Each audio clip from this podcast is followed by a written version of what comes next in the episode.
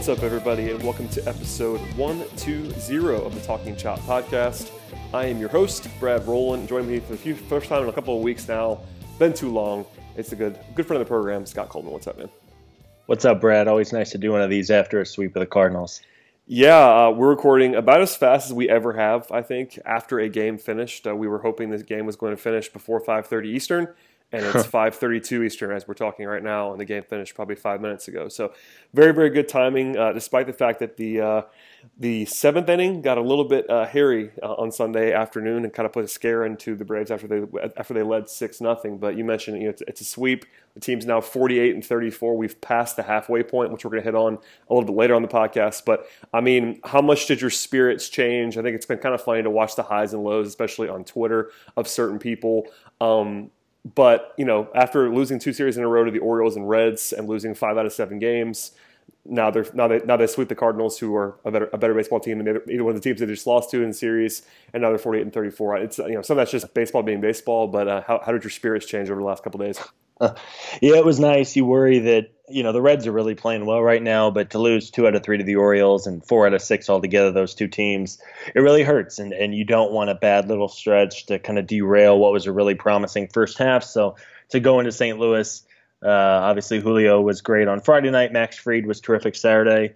Um, and then Folty was, yeah, laboring through the heat a little bit today, but he was able to pitch well enough, and the bullpen didn't blow it late. And, um, so yeah, to be 48 and 34, I think if we would have recorded three months ago and said, hey, they're going to be 48 and 34, a midway point, we probably both would have laughed and, and said there's no yep. way. But uh, pretty incredible. We'll see where the I think the Nats and Phillies are uh, still in extra innings right now, but they'll be either three or four games up on the Phillies depending on what happens there. So pretty special first half in a, a nice way.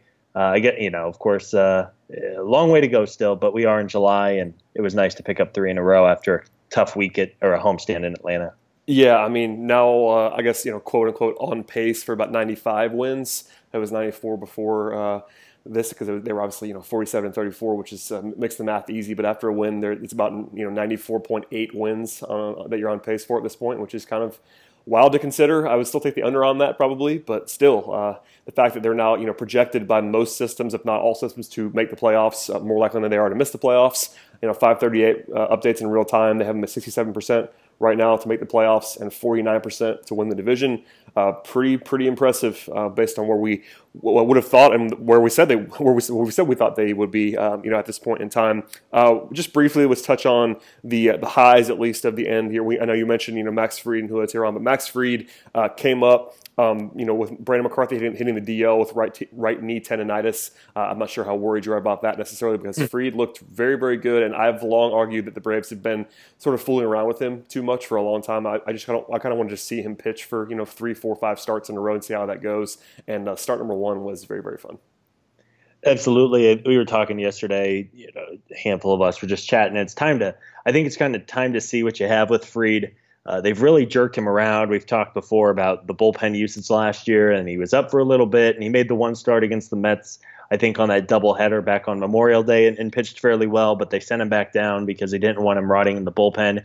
Um, and we all saw just how dominant he can be. I mean, when you have a 70 or 80 grade curveball, that's just a pitch that big league hitters don't see a bunch. And he was really able to use that. He was locating his fastball and was mixing in a couple changeups uh, just to keep him honest. So, uh, based on the DL and McCarthy, Fried should get another start on Thursday against another really good lineup with the Brewers. Uh, it's a it's a hitter friendly park, and Milwaukee has as good of lineup as anybody.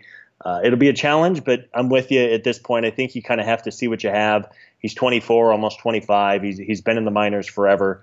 Um, uh, obviously, I, his upside's much much higher than that of McCarthy or um, Miranda Sanchez if if he comes back to earth. So really really encouraging start, um, and hopefully he's able to, to have another good one on Thursday and and keep it going because.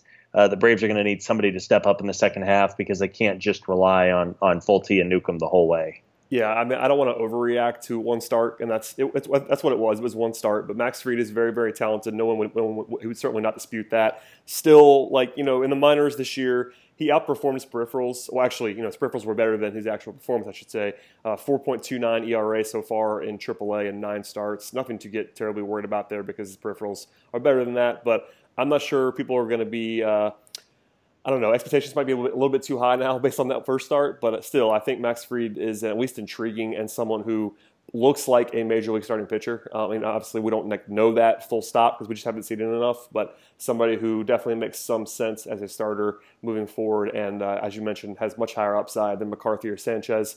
Um, and obviously, I think he's you know we've now seen this pretty clearly ahead of the ahead in the pecking order over somebody like Kolby Allard for obvious reasons. You know, Max Fried's been up before in different roles. Uh, Kolby Allard's a lot younger, you know, four years younger basically. So I think Fried's going to have an opportunity if if even if they go, you know, obviously we're talking about Mike Soroka here in a second, but uh, now with the weekend rotation being that Soroka's going to be out for a little while here, you know, Fried has every reason to get some starts, and hopefully he looks like he did the other day. I'm not expecting a you know a two five ERA for uh, for Fried, but uh, he's actually a guy who's capable of something like that over at least a short period of time. So uh, it should be fun to watch. It was definitely fun to watch him pitch over the weekend.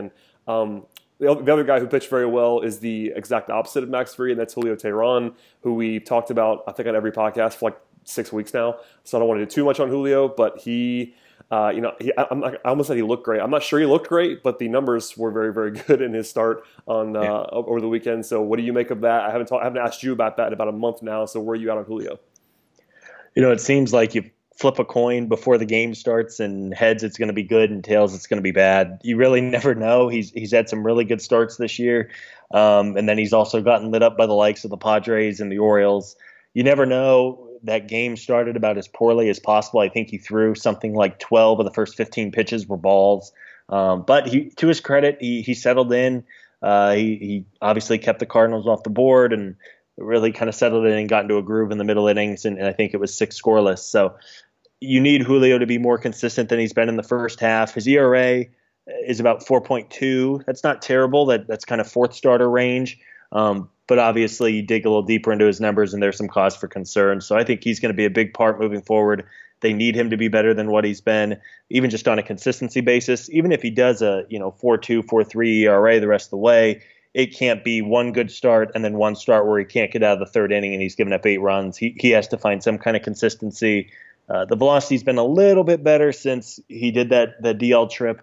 Um, he's he's still sitting around 90 with his fastball, which is obviously a concern. But I, I think that's who he is at this point in his career, uh, for better or worse, and, and that's kind of who he's going to have to be. And, and you hope that he's at least able to find some level of consistency moving forward. Yeah, I mean that's kind of all you can ask for uh, with Julio, knowing that you know might get might get weird at times. We've seen that uh, the downside is pretty low, but uh, when he when he looks you know close to right, he can still be a very very solid like mid rotation guy, which is all you need him to be at this point in time. All right, let's move off of that. Um, Ronald Acuna came back this week. Uh, he missed just over a month, almost exactly a month, actually. He got injured on May 27th and returned to the lineup on June 29th. Uh, he homered on Saturday, had a very, very nice uh, sort of you know show of his speed on Sunday afternoon. He's been a very, very good player when he's played. I think people have sort of almost underrated how good he's been when he's played. Now uh, he is sitting with a 115 WRC plus for the season, and uh, I know that's not like anything that's just going to like blow you away, but the guy's 20 years old and is doing that. And I think, if anything, he's been better than I would have imagined as a rookie so far. Obviously, the, the month off uh, gives us a much smaller sample than we would have liked to see from Acuna. But I mean, I'm not sure. I'm not sure what the, what the question is, but it's fun to have him back to be sure. Yeah. It is. You saw exactly on on Sunday why he's so important to this team. You mentioned he he literally stole a run in the middle innings there. I think it was the fifth inning when they rallied. He beat out an infield single by about a step, used his speed, then went first to third on a single up the middle. Uh, was able to beat a cutoff throw by a couple inches, and then he was able to to slide in on a, a, throw from first on an infield ground ball, and he was able to slide past the tag. And without his speed, he steals that run. It also just brings so much more depth to the team. Um, you know, we saw today Charlie Culberson started at third base if Ronald Acuna is not in the lineup, Culberson's probably in left and he isn't able to move around. So because the bench is so bad, it just gives another option. You're not forced to play Culberson every day. If you need to give someone like uh, Johan Camargo a day off or Dansby or even Ozzy, it gives you some flexibility and, and obviously lengthens out what you're able to do and gives you some options. So uh, excited to have him back. The home run, it, it, was pretty great too. I thought to see him get a green light 3 0. Yep. Um, I thought he just missed it at first, which even in that situation, a, a, deep sac fly isn't the worst thing. You know, get the run on the board, but to give him the green light 3 0 and for him to hit it about 400 and, uh, 410 feet to center was pretty great to see. So obviously excited and just uh, I am glad the Braves took their time with him. It was a little bit more in a month. Uh, they really didn't rush him back, and I, I think that's commendable uh, because you obviously don't want to rush him back and, and cause a worse injury. And you were kind of lucky once. You don't want to uh, push your luck and, and obviously have something worse than, than what happened to him. Yeah, they got very lucky. Uh, I think everybody kind of agrees on that with the way that the injury took place. So they did, you know, they had every reason to take it slow. They did. He looks great. Looks fully healthy. Uh, and I'm personally taking a lot of joy in watching uh, what I would the three young guys just fly around on the base pass. Uh, you know, Swanson, Albies, and Acuna can all fly. I think Swanson. People don't necessarily understand how fast he is, but the guy is a ridiculous uh, speed guy. I think everybody kind of knows about Cunha and always being that fast, but those those three guys being able to just turn it on the base pass, in addition to Ender, who can obviously run as well. Um, you know, basically everybody but Freeman and the uh, catcher spot can run, which is nice.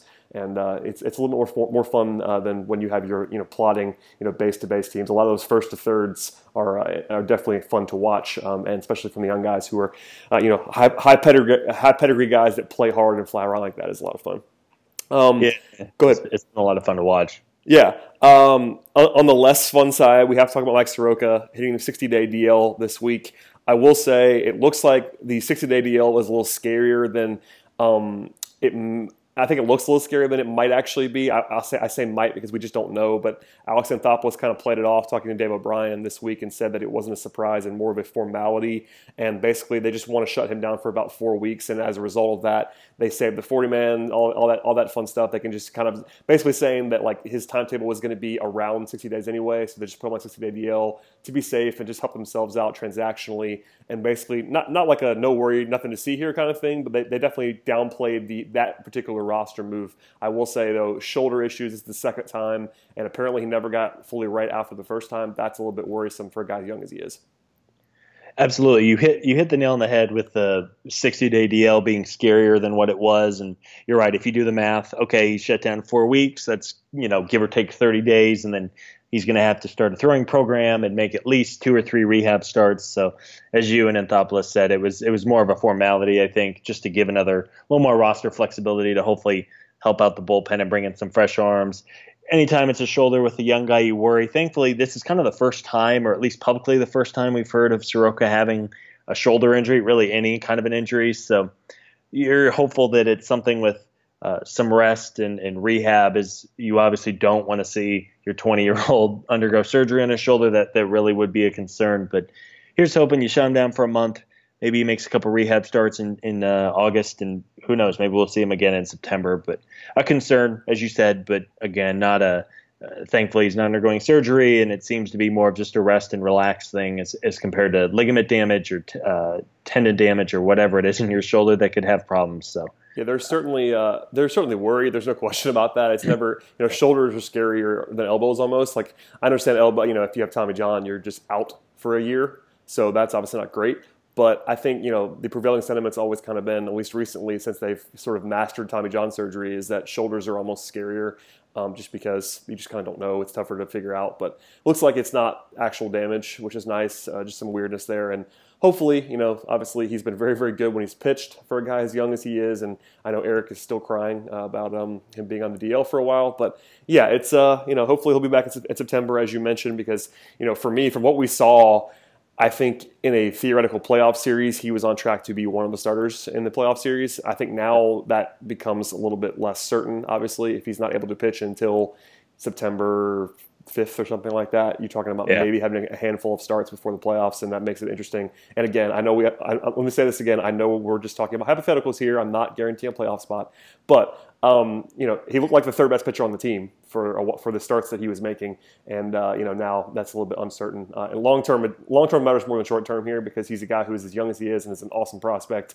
Um, but they could certainly use him now as well. So, yeah, hopefully that um, you know is, is, actually not a big deal and just needs rest and that build up, and that we, we kind of just won't know. I think even even when he comes back, we're not going to know that he's fine until he makes a couple starts. That's kind of the scarier thing here. Is that yeah. like, he'll come back probably on schedule, but then if he if something else weird happens, like we just saw it. I mean, he got shut down for a while, came back, pitched well, but still wasn't apparently right, and that's the weirdness where you just kind of just can't ped that stuff. Yeah, and we talked too about you mentioned the hypothetical playoff starter, and really with Soroka down, it brings even more of a need for someone like a Max Fried, Luis Gohara, even a Kolby Allard. Uh, someone from that group has to step up because you talk about being at the midway point. I'm not sure the Braves want 60 plus percent of their starts the rest of the way to come from a Julio Teheran, Brandon McCarthy, Anibal Sanchez, even though he's he's been pretty good so far, there's some reason to think he's going to come back down to earth a little bit. I'm not sure the Braves want or can allow those guys to make another whatever that would be if there's 80 games, about 50 starts, 40, 50 starts. You don't want that. Um, and a lot of the the talk, I guess, of whether or not they had a starting pitcher, I think will be determined with how well Fried pitches in the bigs. Gohara had a nice start last night for Gwinnett. If he can get right, everyone remembers how good he was when he got called up last year. You really hope one of the young kids can take a step forward because that would really alleviate uh, some of the depth concerns that you have if they're not able to. Obviously, you you, you worry if you don't want to be relying on a bunch of rookies in a in a pennant chase. Uh, I really think that's something that'll influence whether or not Anthopoulos aggressively goes after a starter or not. Yeah, they need something from the young guys there, and you know, and we'll talk about it a little bit here. Actually, is transitioning transitioning into the bullpen, and I think, you know, in minor defense of Brian Snitker, I will say minor defense of Brian Snitker, the starting rotation has not done him any favors without, without with being able to not go deep into games. Even the guys who have been awesome this year, and Newcomb and Folty, are not necessarily guys who are going super deep into games all the time. So it does make his life a little bit more difficult, and the bullpen weirdness stems a little bit from that. Uh, that's, again, I mean, I'm trying hard to defend him in some ways in that way because I think my thoughts have been pretty out there on some of the bullpen management, but they definitely, uh, you know, the, the lack of innings from the starters all season long has not been an easy thing for a bullpen that probably needs all the help it can get right now. But let's talk about the bullpen a little bit. There's the weirdness this week with Evan Phillips coming up for basically one day not pitching and then going back down. Wes Parsons, same thing. Uh, Matt Wisler got lit up and looks to be someone who, you do not want pitching. Lucas Sims has been bad this year as well. There's all those guys, and then uh, Roy Vizcaino still on the DL. Like I don't know, man. Like, how worried are you about the bullpen? Even today, as we talked about, as, as we recorded on Sunday, it got it got really hairy with the bullpen. Some of that's management as usual, but some of it's just bad performance from some guys who yep. are still in their spots for reasons, for whatever reason you want to say. Yeah. But uh, yeah. not it's not been a lot of fun. Even when they win, it feels like the bullpen is just terrifying right now. Yeah, and I think it's the process versus results thing. If if Snit goes into an inning and brings in Peter Moylan to face the first two batters who are righties, and then brings in Jesse Biddle to face the next two who are lefties. Was that Friday night he did that? was it Saturday? Yeah, and, and, it worked out. What, yeah. Whatever night. Yeah, I think I want to say uh, Friday. Friday. Yeah. Yeah. You know, and if if if it doesn't work out and they give up, you know, Moylan gives up a single and a walk, and then Biddle gives up a three-run homer. That's different because the process and, and what Snit was trying to do there is the right thing, right? Righties only for Moylan, which I'm not even sure we want that at this point, but you kind of have to play with the hand you're dealt. Um, and then Biddle for the lefties, again, his splits are different, but at the end of the day, you're playing the smart matchup. Now, but we've seen time and time again when you bring in a Lucas Sims in a one run game. Was it against Cincinnati the other night when he brought in Lucas Sims in a one run yes. game in the fifth inning against the middle of the order? That's what you can't have. So um, I am concerned about the bullpen. The good news is, as long as Arodys' bullpen went well on Saturday and we didn't hear of any injuries, he's expected to be activated tomorrow before the Yankee series. That's good. I would hope that Phillips will be brought up again soon. I, I just don't see a reason to have uh, Matt Wisler and Luke Jackson and Peter Moylan on this team. Um, there's even some other guys I think in Double A right now that I, I think. Uh, I mean, I Wes Wes Parsons is. I mean, aside from I mean Phillips, I think is pretty obviously more talented than those guys. But you know, Wes Parsons projects to be better in a major league bullpen right now than Lucas yeah. Sims. Like for instance, yeah. I just I'm with you.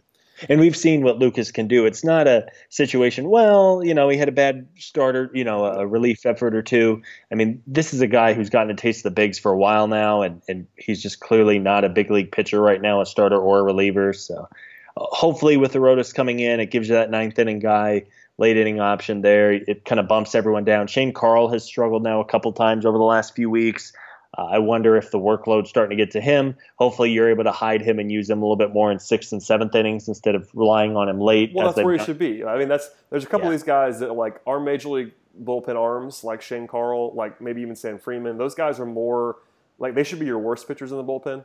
And those yeah. should be the guys that you're pitching in, in, in low leverage spots, et cetera. I was going to ask you, I, I, I, did not prep you for this, but I was going to ask you, uh, provided Arodys is healthy, how many guys you quote unquote trust? That kind of goes away from uh, what we normally talk about on this podcast, being more a little bit mm-hmm. more analytical. But like, you know, who are you comfortable with in your mind? You, you turn the Braves game on in the seventh inning in a, in a, one or two run game. Who are you actually comfortable with right now? I think you know Winkler and Minter and Arodys are kind of implied, but yeah. who else are you okay with being in a game against a you know against a quality team in a tight spot? I guess.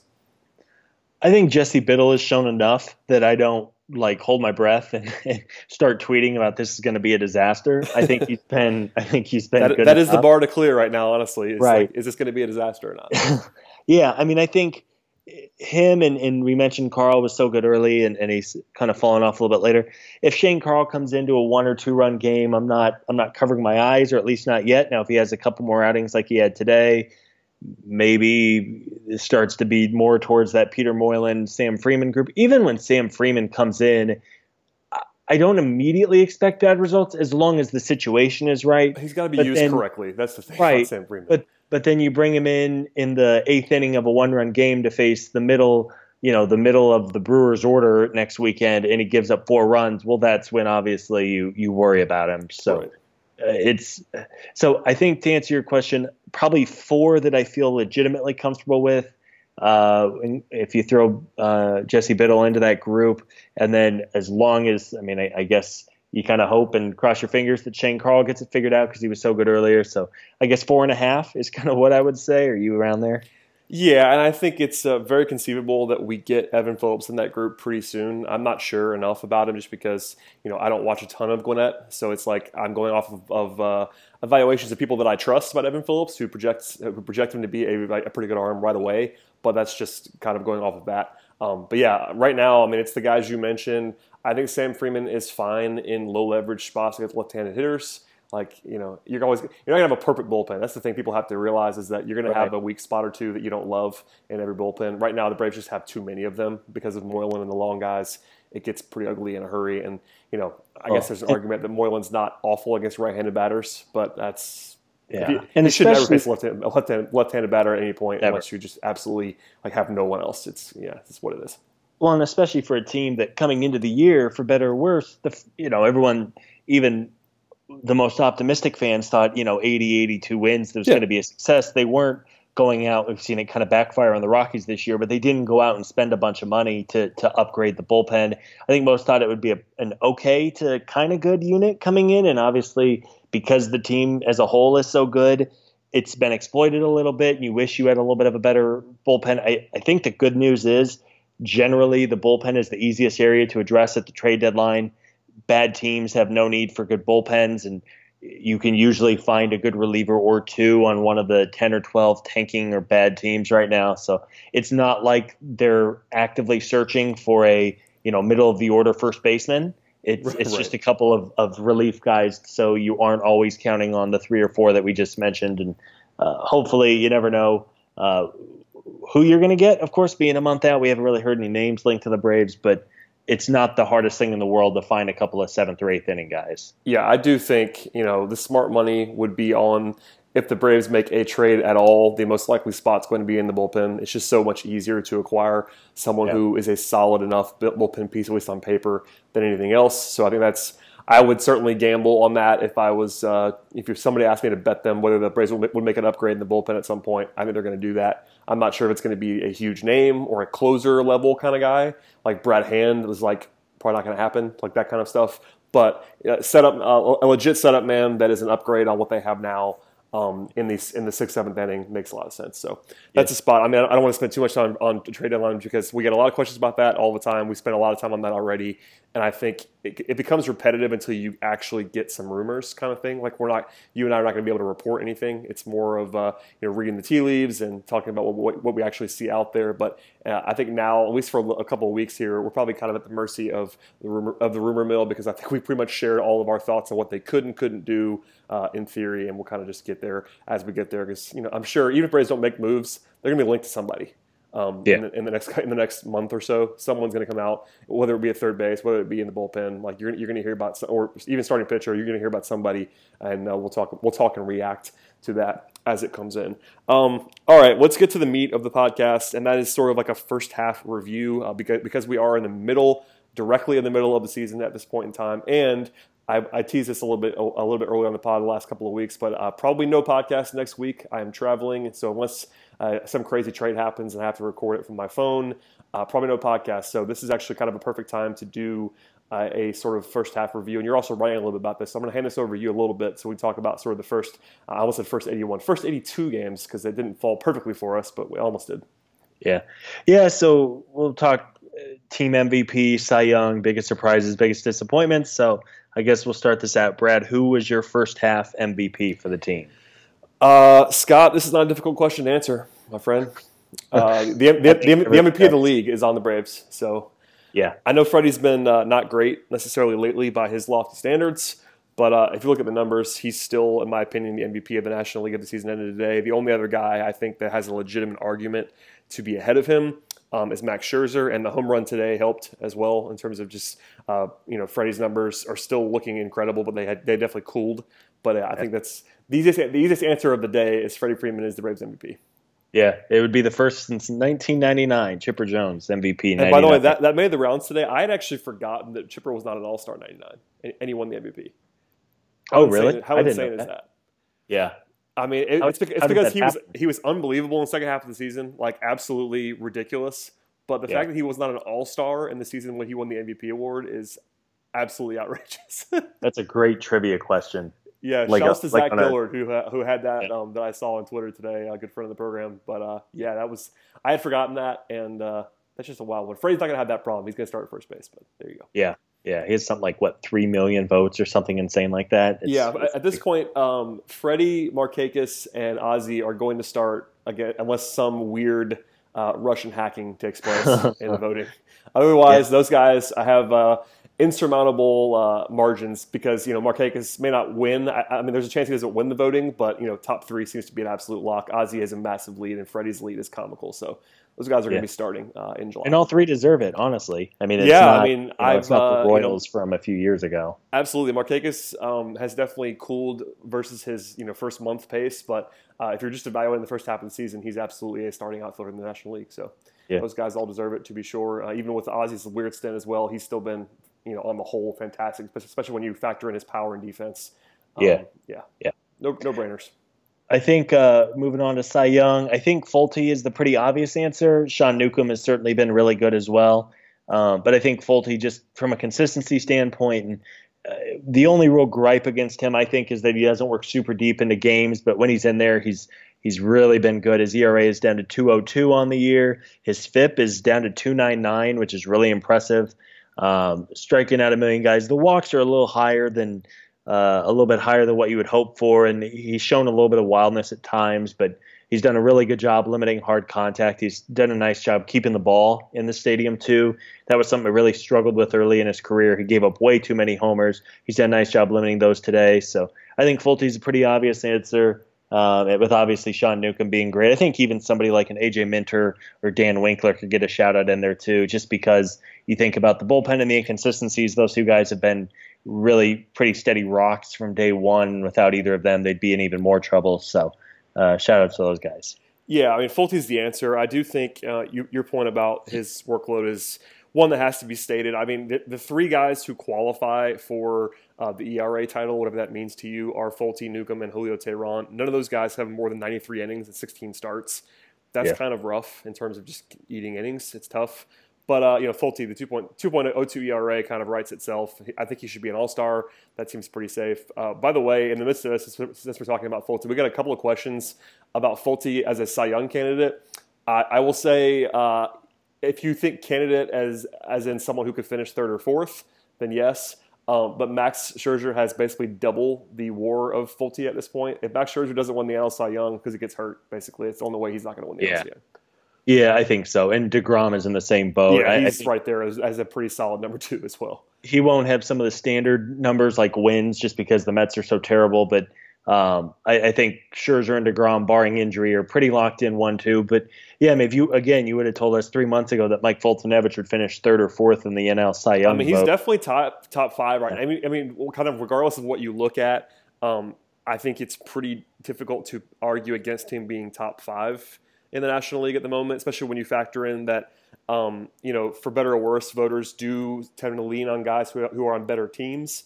And that will certainly help him as well. Like at the moment, this is before today's start, so I'm sure it went up from here. He entered today as the number seven guy in the National League in Fangraphs WAR and a couple of guys that he trails, like Jon Gray, has a 5.77 ERA, but, but because he pitches in Coors Field, has more has more WAR than than yeah. Mike Foltynewicz. But like legitimately, the only other guys in the same kind of stratosphere are Aaron Nola and Patrick Corbin, and maybe maybe Miles Mikolas from the Cardinals, and that's kind of it. Everybody else is uh, a pretty so, pretty solid step behind Folty, so he'll be in the yeah. mix if he keeps pitching like this. Yeah, man, it's good for Folty too. I mean, you, you think awesome. about the ups and downs he had, and he would have a. I mean, we all saw him. He would throw an almost throw a no hitter in Oakland, and I think two starts later he couldn't get out of the second inning against the Nats. I mean, there was all the talk of, and and that's why you ride with guys who can throw a hundred with good breaking stuff, as they did, and the Braves are being rewarded for it, and he's been pretty terrific. No question about it. I mean, you can't ask for anything more than Folty, even with the caveats that we just talked about with it, with his workload. Uh, I'll take the workload if he's going to throw up a 2.02 ERA. so oh yeah, it's it's okay. I promise. If anything, it's limiting his innings a little bit too. I mean, he's never thrown 200 innings in a big, big league season, and and he won't this year either. There's no this year, but, point, but yeah. which is good. I'd rather not, especially if you start getting into stressful playoff innings and what'll more or less be playoff innings in mid to late September if the standings stay like they are. You you do not want your 24, 25, 26 year old starters logging super super stressful innings. You worry a little bit about some injuries and, and just arm fatigue. So uh, all good things from Folty and really sure. a nice year from him. Yeah. Yep. Uh, what else should we talk about? I don't know. I mean, you got like surprises, you know, yeah. encouraging things, disappointments. I'm not sure there are a ton of disappointments. I'm not. I mean, I'm trying to. I'm trying. I mean, I guess Ender Inciarte would be the kind of the only guy that's a disappointment on the roster right now. Like a big actual disappointment from what what we, what we thought they would be. I guess Julio might be close to that as well. But yeah. after this last start, it's a little bit harder to argue that. Um, Ender continues to just not hit. I mean, it's it's a worry spot, and I think it's become almost more of a referendum on Snitker than it is on Inciarte. I think I still don't think Inciarte has been as, as actually as bad of a hitter as he's been this season, but I think it's almost more about the way that he's being used. Because if you if you if you factor in the entire package, you know Inciarte's principal value is not his bat. So I mean, even with yeah, they got to hide him. Yeah, I mean, even with the bad, um, even with the bad hitting this year, it's not like he's been a completely useless player. Like it's not. I'm looking at it now. He's still, you know, with an 81 WRC plus for the season entering today, he's still been he's still been worth 1.1 wins, and that you know basically you're you're on a two win pace despite being a 20 percent below the average hitter. That means you're doing a lot of things right. But I mean, he's just not been as good. I guess he's. I, I mean, in the lineup, is there anybody else that's been a disappointment? I, I, I think it's tough to argue that there is. No, I mean you talk about a team that's 48 and 34. Yeah, that was projected to win like 72 games all year. Yeah, absolutely. I think Julio just being inconsistent, but as sure. you said, yeah. he's he's been really good and honestly, some of his you know he's had a couple of real bad clunkers that have inflated his numbers. So um, maybe the bullpen, but again, I mean we kind of we've As already whole, hit the bullpen yeah. a bunch, and um, I mean, some, yeah, I'm tempted yeah. to say if you told me Brandon McCarthy was healthy, I would have told you he had a lower ERA than 4.92. So maybe yeah. he qualifies, but he's also been healthy, and I'm not sure I ever would have bet on that because that's always the thing with McCarthy is that if, when he's healthy, he's pretty good, and when he's not healthy, he's you know not healthy. Yeah. But so I mean, I'm not sure that's a disappointment because he's actually been healthy. He's, I mean, until now, of course, now he's on the DL, but prior to right. that, you know, I guess you know ERA around five is not great. I would have taken the under on that to be sure, but I mean, yeah. it's, it's probably tells us a lot that we're stretching to find disappointments. That means the team's yeah. doing well, and they are. I think with McCarthy too. I don't know if it was the Athletic or or 538. Somebody said uh, that he was one of the top five most positive, the most likely pitchers for positive regression in the second half, which mm, was good. I think they they cited. Uh, you know, with runners in scoring position, opposing hitters are hitting like 450 against him, which is absurd. I mean, even if he's serving up meatballs, the fact that you know 45% of the balls put in play are going to be hits is is pretty ridiculous. So again, you, you hope that the Braves have found some success with guys hitting the DL, whether legitimate or not, and then coming back and being really, really good for a start or two. Uh, you hope that McCarthy can be the guy he was uh, last year with the Dodgers because he was pretty good. Um, even in even in April, he was pretty good. It was just May and, most of June he was not great. So you hope he can figure it out, give him a little bit of rest. And uh, but you're right. I mean, when you're struggling to come up with with disappointments, three months into the season, that's always a fun thing to do. Yeah, I mean, who? I guess we can pivot now to positives. Obviously, Markakis is one, a guy who is overachieved by a lot, uh, projected uh, at least when compared to where we where we would have projected him.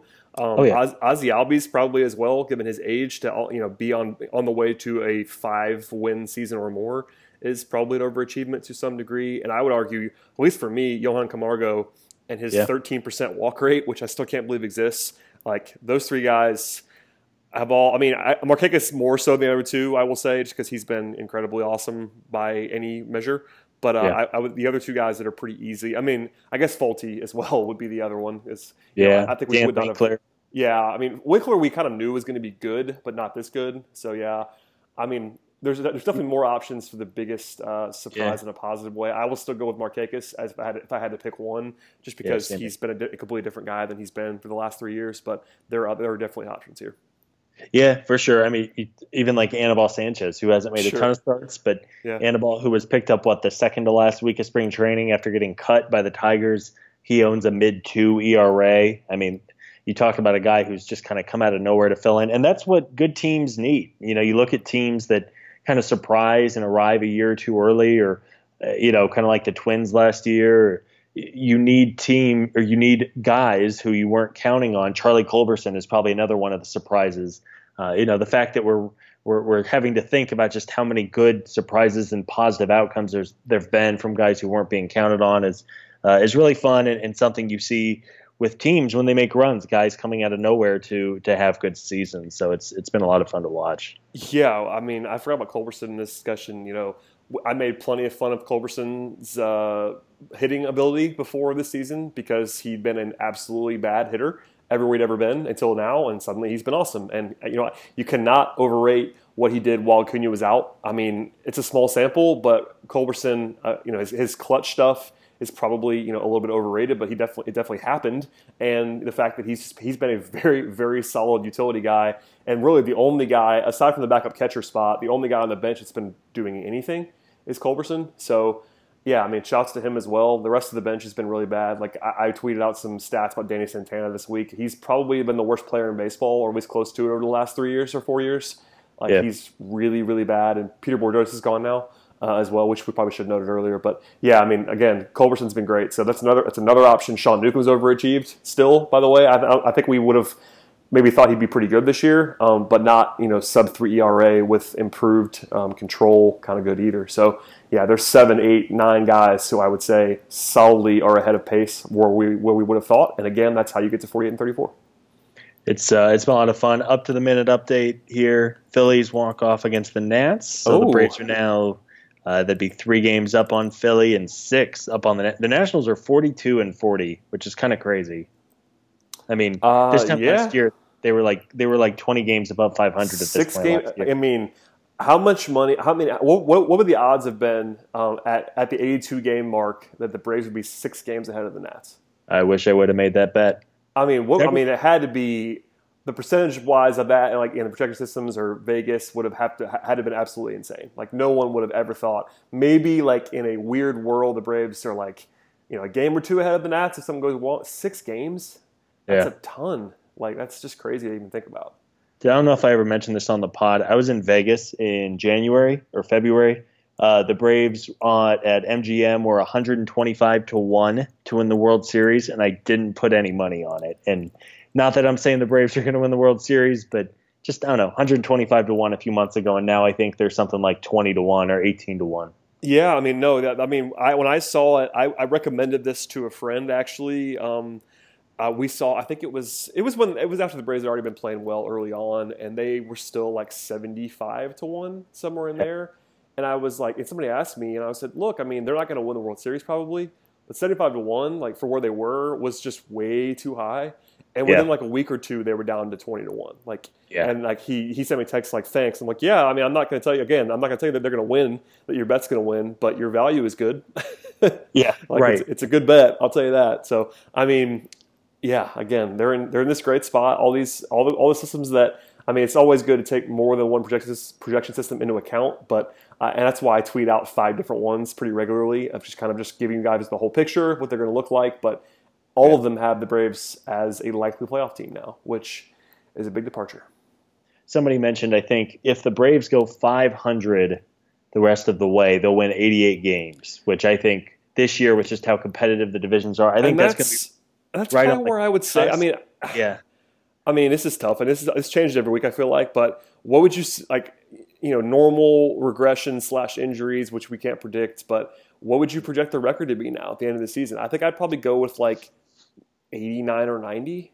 Yeah, I was going to say 90 and 72 was what popped in my head, which I think again will be right on the cusp of both the the NL East and and obviously the wild card is going to be nuts. You talk about the Braves, Phillies, Nats, Cubs, Brewers. I mean, if if the Cardinals can get it figured out, the Cardinals, uh, Diamondbacks, Dodgers, even the Giants are playing really well right now. Colorado has fallen off a bit, but um, yeah, I mean, there's going to legitimately be nine or ten teams, I think, at least barring just a bunch of injuries hitting one of them.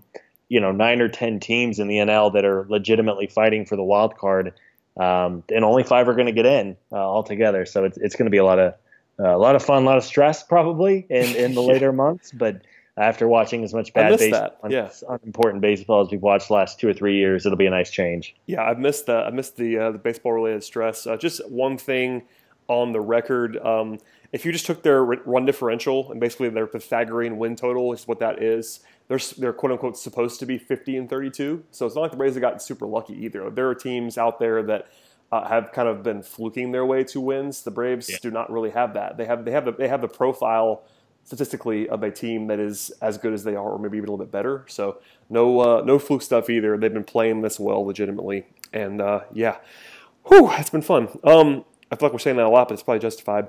Uh, I do want to ask you at least one mailbag question. So, is there anything else that you want to hit on the on the on the midway point, or are we kind of wrapped there? no, I think we're kind of wrapped. We you know we talked offline. Just it feels a little early about trade deadline stuff. It's we're starting to see some of the fun articles about you know teams X and Y have had preliminary talks about who it's you know happening. player player Z, but um, it is. In, I, I tweeted this earlier in the week, and I've seen a few others mention it as well uh, last winter, almost nothing broke. Like all the Braves moves were team announced. Like it I wasn't mean, the like, famous. The famous one was the the massive Dodgers trade that nobody yeah. had.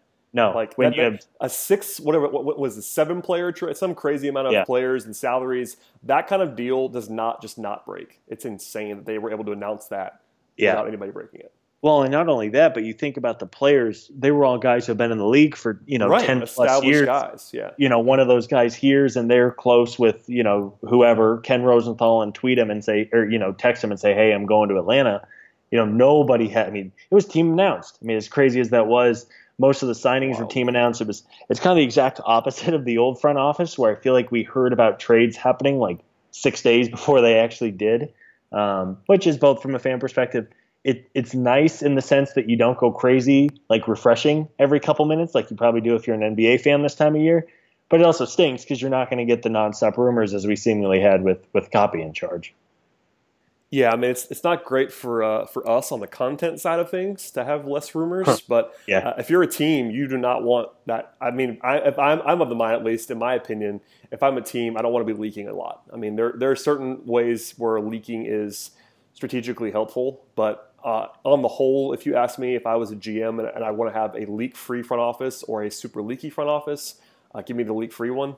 I just yeah. going to let you operate in a uh, little bit of a, a, veiled secrecy, which is probably helpful in the grand scheme. So, yeah, I mean, I'm sure we'll get some rumors. There's no question about that. They can't hold off everything. Uh, I mean, at some point, you know, the guys that are, that are really good at this, whether it be Rosenthal or Jon Heyman, and those guys will definitely break some stuff.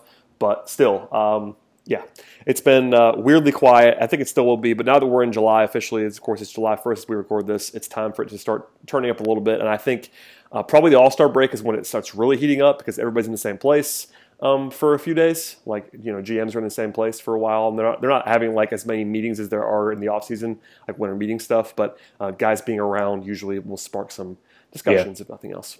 Yeah, and, and they have time just chilling, by the way. yeah, yeah, right, right. just yeah. have a few days off that are not really off. Like you just no games to focus on and start, you know, being uh, being a dreamer. You can say about your roster.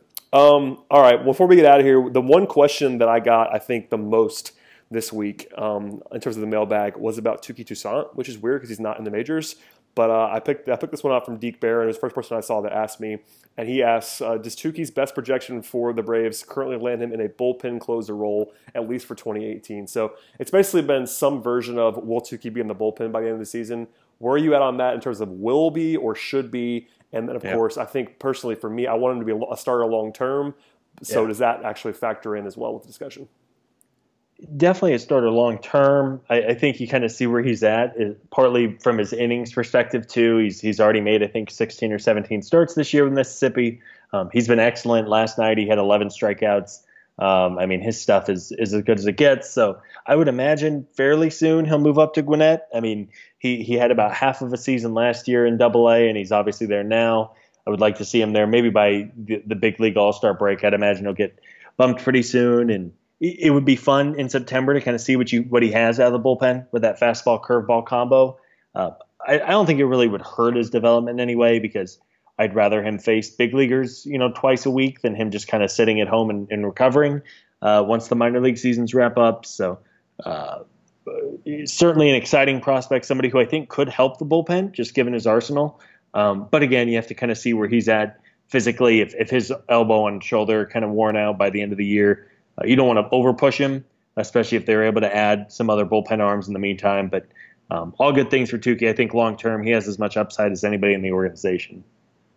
Yeah, I mean he's uh, his ceiling is monster. I I mean I think it was um, I'm trying to remember who. There's been a couple people that have said this, so I'm I'm just blanking at the moment of who the, who I was talking to about this on Twitter. But I, I mean, if you're if you're wanting Touki in the bullpen, you're you're envisioning that David Price role that he had when he first arrived in Tampa Bay, um, the Adam Wainwright role. Like they're guys who have become top flight starters after they debuted in September and October in a bullpen role. I can see them trying to do that with Touki. I mean, it's probably an option that you do if you don't get somebody in the bullpen um, at the trade deadline, for instance, more often than if you actually do make a, a, substantial investment there. But his stuff, I think, would play up really well right now. He's still very young, but at the same time, you know, his arsenal would be just devastating out of the bullpen. I feel like so. I mean, it may not work. Um, I wouldn't bother me if they tried it, and as long as the eye, as long as the future eye is on him being a starter and not like somehow just converting him into a bullpen arm now um, I'm totally cool with it because there's no reason that you couldn't have a guy in, in, your bullpen if they're making the playoffs in October that could you know come in come in throw two innings and just be absolutely dominant. It'd be fun. Yeah, and and again, I think they'll give him a chance at the least, right? I mean, why, why not they? see what you have? Yeah, so. Uh, but yeah, I think the world of Touki. We were talking about him a couple weeks ago, even before he went on this run of a guy who I think nationally the writers were a little too low on, just given his, uh, you know, his offerings and his his makeup and everything like that. And he's really kind of come on and has helped uh, bring, I guess, part of the next wave. And Kyle Wright's pitching well, and you hope Gohara can get back to where he was and everything. So all good thing. It is nice. We were talking uh, the other day. It's nice not kind of religiously following the minor league uh, box scores every night. Don't tell Eric. Don't. Don't, don't, tell Eric that. Eric's getting mad at you other than the diehard, uh, the diehards. Um, because yeah, I mean, when the team is 40 and 65, yeah, you're gonna scour the box scores, or at least I would, a little bit closer than I am right now, uh, just because the big league team has been so much fun to watch, and, and there's so many storylines with it. But I'm with you. I think Touki in September would be a lot of fun, and if he's as dominant as I think what he could be, uh, I don't I don't see any reason why you, you couldn't let him get those chances to show he can face big leaguers, and even if he's not up at the start of next year uh, it would be cool to see him uh, get a taste and, and, get him ready for what I would assume would be a start in AAA next year. Yeah, so there's uh, a little bit, a little bit on Touki, and if uh, yeah, hopefully, hopefully that will matter. And we're talking about a playoff bullpen, and if we're talking about a playoff bullpen when we get to mid-September and beyond, then I think that competition will get even louder because he's the one guy in the system right now that's at a high enough level that also could sort of project in that way. Like I mean, Kolby Allard is not a guy that you're going to suddenly say go go throw in the bullpen and be this like dynamic arm. He's more of this. He's more of a starter. Like I do think Kolby Allard is talented, but he's not in the same way that Touki is. Like he's kind of yeah. the only option of the guy that could actually do this kind of role. I guess Gohara would be the other guy as well that could just be in that. You know, if they but they, have jerked him around so much now that I kind of just want him to let him start for as long as possible. Yeah. So oh, same here. Yeah. Yeah. So Touki's the only option there, I think, at least realistically, and hopefully they'll at least consider that if at, the time comes and they think and they feel as though he can sort of transition into that role. All right, Scott. Well, uh, we've, we've probably gone long enough. Uh, anything else that you want to get out there, please do. If you, I know you got some, I know you got some writing coming, so tell people tell people where they can find that, and uh, yourself on Twitter as always. Yeah, Monday uh, we'll have. You mentioned it's kind of the uh, just at the midway point. So Monday we'll have the full write up on the MVP and the Cy Young and surprises and all that good stuff. Some storylines for the second half. Uh, and yes, Scott Coleman five five. Always a good time there. Always a good time, especially during during college basketball season. I've really enjoyed the like three NBA tweets you sent me in the last like two weeks. Hell yeah! Just because you, you know, you, you, parachute in, and you know that I'm doing this uh, quite a bit. There was not a lot of sleep for me. Uh, today's July 1st. If you're if you're not an NBA fan, you wouldn't care about that. But um, I was up until probably 4 a.m. this morning writing about things that happened overnight. So, where's you know, LeBron going? Uh, ooh, I'm gonna. I'm still gonna say the Lakers, but I have no. I have no clue. That that is which sucks because I'm not. I'm not a big NBA guy, but the one NBA team, the one NBA team I cannot stand, and I love LeBron the one NBA team I cannot stand are the Lakers. So him going there, I don't know. I don't think I could root for him, even if even if they had LeBron. I can see that, especially when you're like your tangential NBA allegiance is the Kings, who you you're supposed to hate the Lakers if you're, if you're yeah. a Kings fan.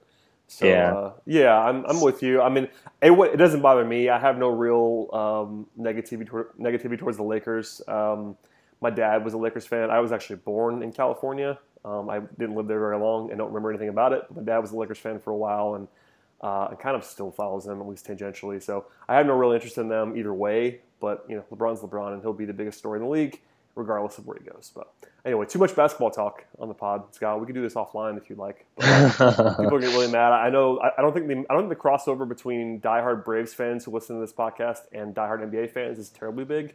There are some of them, including me, of course. Um, and I think you know Garab. There's some guys on our staff who, who really like that, also really like basketball. But I think the uh, the Venn diagram is not too uh, crossover there. So anyway, thanks for listening. Thanks for listening, everybody, and thanks for joining me, Sky. I really appreciate it, man. Of course, buddy. Take care. Uh, as for everybody else, please subscribe to, subscribe to the podcast on Apple Podcasts, especially. Leave five star feedback. Leave a positive review if you like the show. If you hate the show, uh, yell at me on Twitter at BT Rowland, and please follow the site on Twitter at Talking Chop and read us every single day at TalkingChop.com. We will see you guys in the near future.